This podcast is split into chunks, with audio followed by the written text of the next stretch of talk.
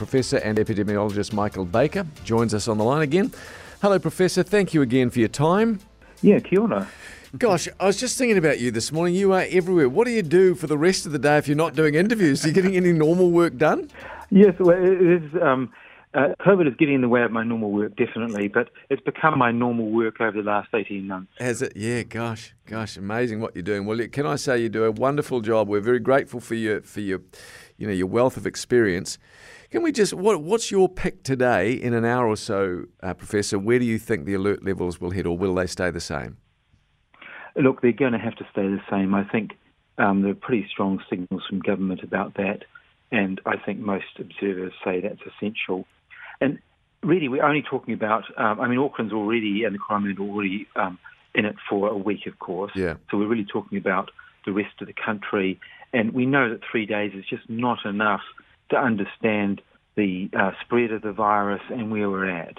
So we've got a lot of useful information already about when the outbreak began, and that's suggested it has less time to spread than we had thought. But it is infecting lots of young people, and they go to these big social events, and that has almost certainly resulted in um, a lot of people being infected. And of course, um, we're seeing, as we heard this morning, uh, transmission of, of, some of these cases to, um, or cases that have moved to Wellington who were exposed mm. in Auckland. Mm. What of the concept of separating out the islands in time. I was just sort of having a chat with folks about this and James uh, earlier on, and one of your colleagues, Professor Nick Wilson, said, you know, it could be done if we sent some resource from the South Island to the north, maybe even some man and woman power to help with testing and things. Is that doable or not?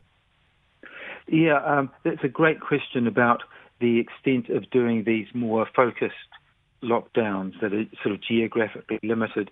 And it's a great concept that I think a lot of us have supported in the past. But just the pra- practical reality of doing it is very difficult. Mm. And we saw that with the Auckland August outbreak last year. Um, and I think it was very well intended to focus on Auckland. But people, of course, cross um, the borders um, out of Auckland for all sorts of reasons. It's very hard to manage.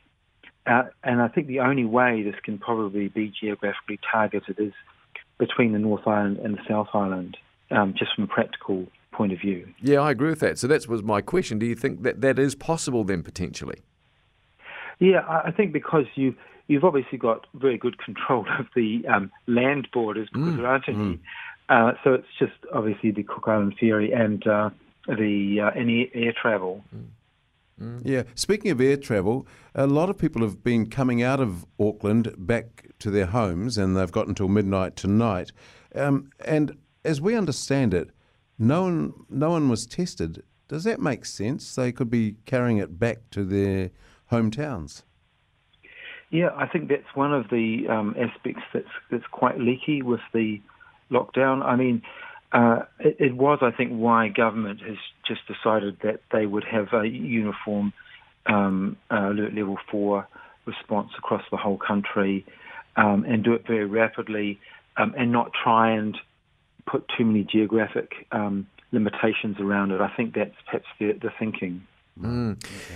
And uh, Professor, really keen to get your thoughts on this. I haven't heard you speak about this, or I haven't seen any writings from you with this.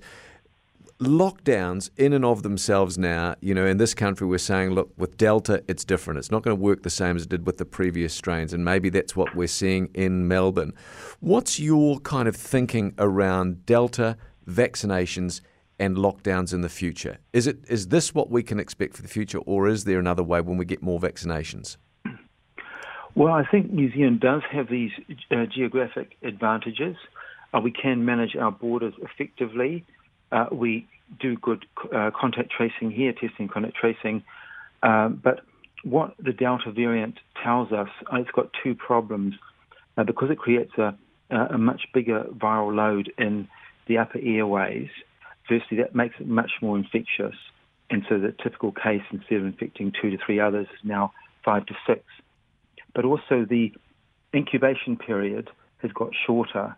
So you're infectious earlier on, maybe only after one to two days instead of three or four days. So that makes contact tracing much harder to get ahead of uh, the um, outbreak. So um, unfortunately, that does mean that um, lockdowns um, are needed more quickly than before. mm. we might have hesitated and said, look, we'll try and manage it with, with contact tracing. That worked well last year. I mean, we had quite a few border failures. Admittedly, they were generally generally small, and they were mainly managed with contact tracing. But with the Delta variant, it, it looks like it's very difficult to do that. So this may be the, what we'll need to do in the future if we can't uh, keep the virus out, and that really means paying huge attention to our MIQ system. Right. Okay. So that's sobering. And look, on that, you mentioned the viral loading. I read a story the other day from, uh, I, I, think he was a professor as well, suggesting that even people that are double vaccinated still carry the same viral load of COVID as those unvaccinated. Is that true? Well, it seems that uh, the the vaccine, firstly, is its main value is in stopping you getting seriously ill and dying, and mm. all of the vaccines are doing that very well. Where the vaccines are not working as well as we'd hoped is um, preventing infection, uh, and then um, if you're infected, stopping you transmitting the virus. And it does. The vaccine still reduces your chance of being infected if you're exposed to the virus. Right, and that's but critical. If you, do, yeah. if you do become infected, then your viral load seems to be very similar, regardless of whether you're vaccinated. So it's not very good at stopping transmission if you actually do get infected. Right, but you're much less likely to get uh, infected if you've had the vaccination. You're much less likely to be hospitalised and you're much less likely to die as a consequence. That's right. Right. Professor, really good to uh, talk to you again, as always. A couple of texts coming in, and I know the answer to this, but I'll let you answer it. Have you been vaccinated yourself? What was that, sorry? Have uh, you have been vaccinated?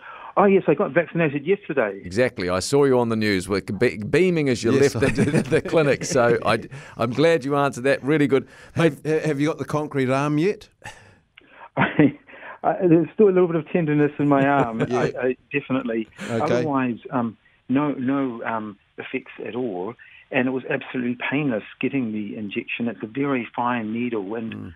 Um, if people out there are worried about, I mean, some people are worried about needles, and I understand that, but really, this is um, the most painless injection I think I've ever had. Yeah, well, I have needle phobia, and I did it well. I did it okay. and look, I've just got two extra questions, and I haven't spoken to Simon about this, but for uh, you, have come to our attention. You, you've well known now, but for those who don't know, and I don't, what do you normally do?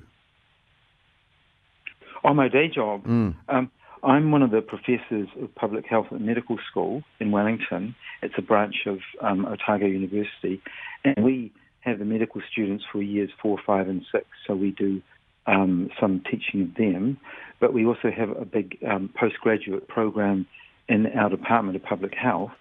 So we teach master's students, and then we have PhD students, and we also do a lot of research projects. Mm. And so I've got um, a research program that's looking at um, rheumatic fever, particularly, and um, some other serious infections.